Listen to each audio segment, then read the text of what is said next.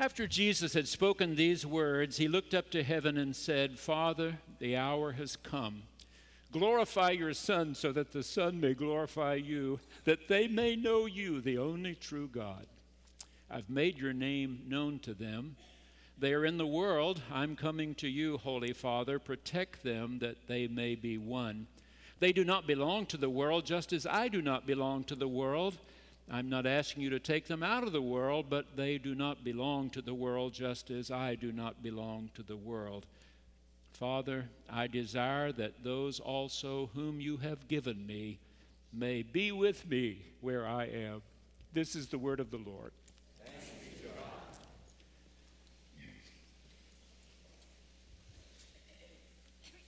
The synoptic gospels, Matthew, Mark, and Luke, that look most alike, say that when Jesus had had the Passover meal with his disciples that fateful Thursday evening, and Judas had gone out, they sang a hymn and then crossed the little Kidron ravine into the beautiful grove of olive trees, where Jesus went a little farther and agonized, Oh, Father, not this cup, please.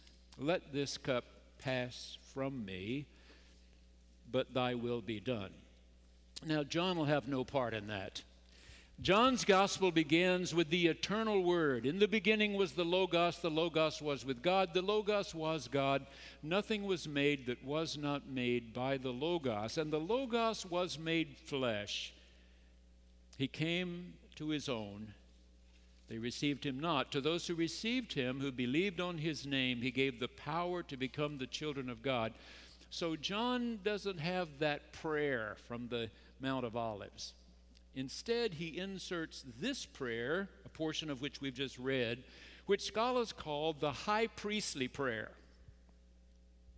The high priestly prayer, where the three synoptics are emphasizing in that moment the deep humanity of our Lord, how he was very man of very man John is reminding us again he was also very God of very God. You remember what the high priest role was. The most significant day of the year, Yom Kippur, on that day of atonement, the high priest offered sacrifice for his sins and those of his family. And then he went into the Holy of Holies, that innermost room of the beautiful temple. Only he entered that room, and he only once a year and prayed that the Almighty would move from the seat of judgment to the seat of mercy. And scholars call this prayer the high priestly prayer of Jesus. He was praying for his 11. We believe he would pray for you and me the same. Let's take a look. Six times in these 26 verses, he says, Father, Father, Holy Father, Father, Father, righteous Father. Glorify the Son, that the Son may glorify the Father, that we may make known to them the one true God. In my most recent Jewish Christian dialogue group, just three weeks ago, we were discussing another couple of chapters in the book we've been working on this year when suddenly one of the Christians at the table said, Well, I try to do what's right because God first loved me, and so I try to love others. And one of the Jewish women said, Well, that's not where we start. God loved me, so I got to love you. And he asked, Well, where do you start? And she said, We start with Genesis 1. In the beginning, God created the heavens and the earth. Do what he says. God created the heavens and the earth. Do what he says. I want these people to know the one true God, and the God of Jesus is the God of Israel. The God who first moved, who first spoke, who first caused, who one day approached an old man and an old woman and asked them if they would like to have a son. And from Abraham and Sarah, the Jews had had 1,800 years of history with the one true God before Jesus was born. And always in the Gospels, it's a pointing back to Israel's God, the one true God.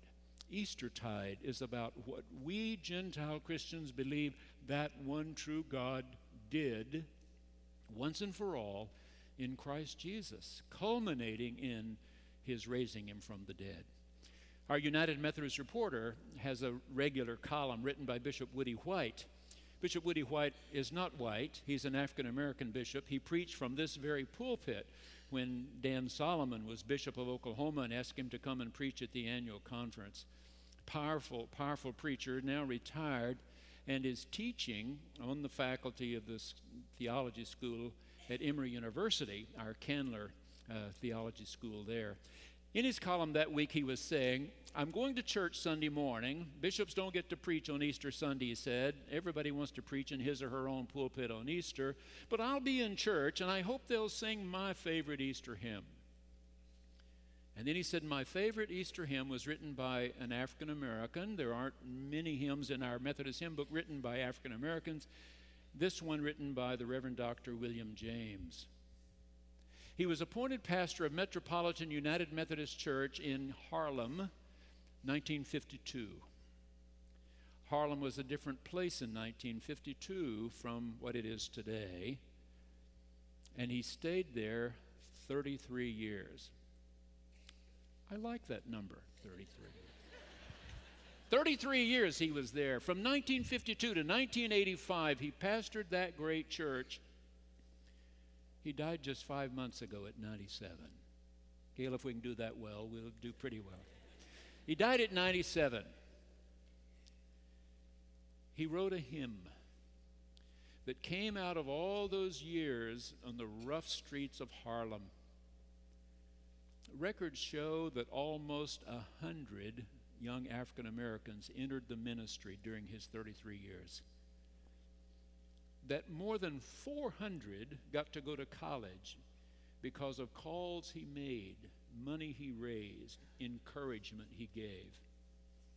Bishop Woody White said, I really hope the preacher where I'm going Easter Sunday will have us sing his hymn. Well, Dr. Pansera did have us sing his hymn. And these are the words Easter people, Raise your voices, sounds of heaven and earth should ring. Christ has brought us heaven's choices, heavenly music, let it ring. Alleluia, alleluia. Easter people, let us sing. Fear of death can no more stop us from our pressing here below, for our Lord empowered us to triumph over every foe. Alleluia, alleluia. On to victory now we go. Every day to us is Easter with its resurrection song. When in trouble, move the faster to our God who rights the wrong. Alleluia, alleluia. See the power of heavenly throngs. Father, I'm trying to help them know the one true God. Number two, I have made your name known. We learned the name that Moses received at the burning bush. Ehyeh Asher Ehyeh. Most often translated, I am who I am. But it's a strange form of the verb to be. Dr. Amy Jill Levine, who came to give our Knippa lecture 18 months ago, said, I really prefer I will be who I will be, Moses. Get on the road back to Egypt. I have made your name known, Jesus said. When one reads the Gospel of John, we find John focusing on the name I am, I am, I am the bread, I am the vine, I am living water, I am the resurrection. I am life. I've tried to make your name known. Dr. Gail O'Day, in her commentary on this passage, says, But it's not just the name, of course. To know the name is to know something of the essence.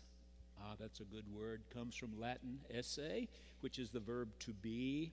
strange in Latin as it is in Hebrew, as it is in English. I am, you are, he, she, or it is. You know, it's a strange verb. But essence is the real stuff. Jesus was revealing the real stuff of God. A couple of months ago, I, like many of you, was enjoying March Madness. I look forward to college basketball when they get to the big tournament, that final big tournament, one for the women, one for the men. We were hosting here in Tulsa just before that tournament began the Conference USA Championship Tournament. University of Tulsa men didn't do quite so well, but the University of Tulsa women did remarkably well. And they weren't expected to win at all. Coach Mossman is trying really hard to rebuild the women's team at the University of Tulsa. But when they got to tournament time, they were only 13 16. But they had a little point guard named Taleya Mayberry, daughter of one famous NBA player named Lee Mayberry. Now, she isn't as tall as Skylar Diggins. She's 14 inches shorter than Tyler, uh, Skylar Diggins. But during her four years at the University of Tulsa, she scored almost 1,700 points.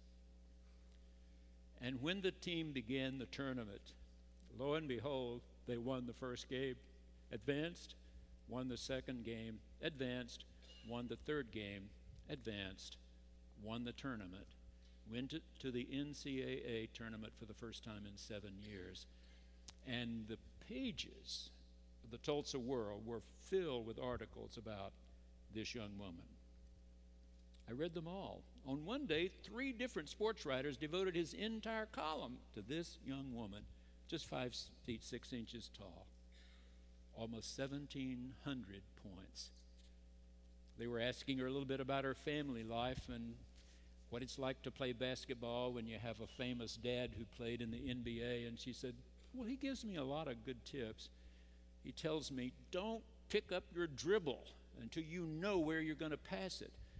Don't drive down into that corner where you got two sidelines. It's so easy to trap you down there. Fake left, pivot, go right. But when I come off the court, my mother just throws her arms around me and says, You're amazing. You're amazing. I think Jesus showed us both of those faces of God. One that says, You're the light of the world. A city set on a hill cannot be hid. Neither do people light candles and put them under bushels, no one candlesticks, so that they give light to all that are in the house. You're the salt of the earth. But I'm going to help you do this better. I want you to do this better. Let me help you do this better. Number three. These I'm leaving in the world but they're not of the world any more than I am of this world. Now we have to be careful in John's gospel with this word cosmos because we're told back there in chapter 3 verse 16 that we when that we learned when we were little children God so loved the cosmos that he gave his only begotten son that whosoever believeth in him should not perish but have everlasting life. And now Jesus is saying, they're not of the cosmos, and I'm not of the cosmos. Dr. Rudolf Bultmann, in his commentary on John, says, You see, the thing that's wrong with the world is that it keeps acting like the world. It's a bundle of appetites that have gone berserk. These wonderful appetites that were given us, each in his or her own creation, we now let us run in all kinds of strange directions. We want more stuff and more stuff, and we want everybody else to get out of the way. So these are one in that they are no longer letting their appetites run crazy. In fact, they've been harnessed they have come to believe that you, O God, are in me, and they're trying to do this better. Elizabeth Bolton wrote recently in Christian Century magazine that her little children love to hear her read to them and that she loves to. So she said, I was in a bookstore trying to find a book that might be one of their favorites that they want to hear over and over, and I saw a beautiful book about songbirds. Beautiful illustrations. I paid for it that night after dinner. I said, How about if we read a new book? And I got one on either side of me, and as I opened it, they were, ooh, these beautiful pictures of these songbirds. She said, I didn't read the whole thing at the store, and I got to a page that talked about the little songbirds have a brood patch, it was called. A brood patch. That the very feathers on their breast that are supposed to protect them most all the time begin to get loose and fall out when it's time to sit on new eggs, so that the warmth from their breasts can rest right against the egg and bring it to fruition. And Elizabeth writes, believe that's what God did in Christ was to bare his breast so that we could all feel the warmth and power of the grace of God. Number four. Thank you for singing Beautiful River. The fourth point today is when Jesus says, Father, righteous Father, these you've given me, I want to be where I am. In chapter 14, he's already said, I, I go to prepare a place for you. And if I go and prepare a place, I will come again and take you to myself, so that where I am, you may be. And now, three chapters later, I want them to be with me. I was reading recently, there's a revival of an old play on Broadway called The Trip to Bountiful. When I was in seminary, one of my professors was Dr. Ronald Sleeth, whose wife Natalie wrote the Hymn of Promise. Dr. Sleeth, in one of his classes called Preaching in Contemporary Literature, he liked very much the writing of Horton Foote. And when I started reading plays by Horton Foote, I was amazed at how accurately he captures the way East Texas folk talk you want to know how people talk in Carthage, Texas, you read Horton Foote. He knows how they talk. I mean, when I read Horton Foote, I can see faces that I know. I can hear voices that are still there. Tender Mercies. What a wonderful story. Robert Duvall won an Academy Award for playing that role in the movie. The Trip to Bountiful was written in 1953 about Houston, Texas. An elderly woman has been moved into this fast growing city where she lives in a two room apartment with her son and daughter in law. She really wants to live at Bountiful. Bountiful is where the old farm was. Bountiful is where she lived with the only man she ever loved. Bountiful is where two children finally had died and were buried. But the old house is literally falling down, and the son has moved his mother into his apartment in Houston. Lillian Gish played the old woman in the first production. A movie was made in 1985, and Geraldine Page played that role and won an Academy Award. Well, this time around, it's Cicely Tyson. First time it's ever been done on Broadway with a predominantly African American cast. The son is Cuba Gooding Jr., the daughter in law is Vanessa Williams. That's star power. And they are filling the theater night after night. The reviewer for the Wall Street Journal says, I've been going to Broadway plays all my adult life, and I've never been so inspired as I was by this play. I wondered if the director producer had changed any of it because he had an African American cast. He didn't change a word, not a word. But what has changed is the audience. With that kind of star power from African Americans, more and more African Americans are filling that theater. And he said the night he was there, when this old woman is trying to figure out a way to get back to Bountiful, and her son keeps telling her, There is no more Bountiful. She counts up her Social Security money and calls the train station to see if she can get a train ticket to Bountiful. They say no train stops at Bountiful now. Call the bus station. She called the bus station. They said, We can get you to the county seat town. We can't get you out to Bountiful. There is no Bountiful. She took a chance. She went down to the bus station. She bought a ticket. Part of the conversation is between her and a young bride on that bus. She finally gets to the to the bus station in the county seat town, and she keeps asking, "How do I get to Bountiful? How do I get to Bountiful?" And finally, the guy sees the county sheriff driving past, signals him, and says, "I don't know what to do with this old woman. She's trying to get to Bountiful. I keep telling her there is no way to get to Bountiful."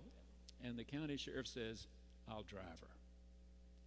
And he takes her out there. Now, Cicely Tyson will be 80 this December herself.